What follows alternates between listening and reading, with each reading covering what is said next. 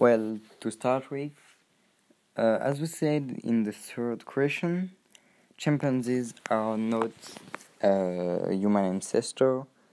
However, we have a common ancestor, and since then, we evolved for millions of years, following our own way in order to survive the best to our environment.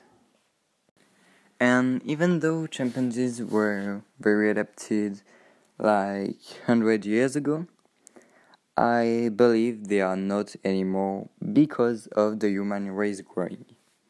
Indeed, we destroy their forests, poachers even kill them.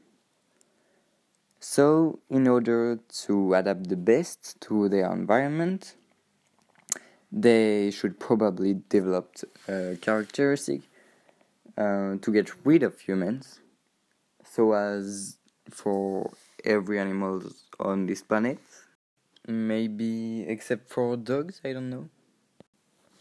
I mean, there is a series on Netflix um, called Zoo, which talk about this dystopic scenario, and I found it deeply worrying because it is actually possible.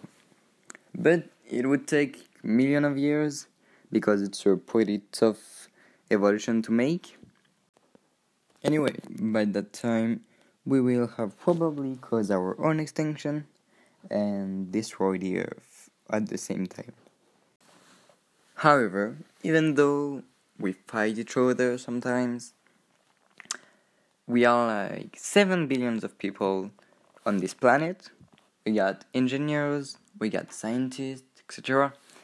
So, I believe that if the humanity face a global survival problem, I believe that we could work together and get rid of almost any possible issue. In conclusion, in my mind, chimpanzees are less adapted to the environment than humans because if humans disappear, it must be because of themselves and they would have probably killed chimpanzees before.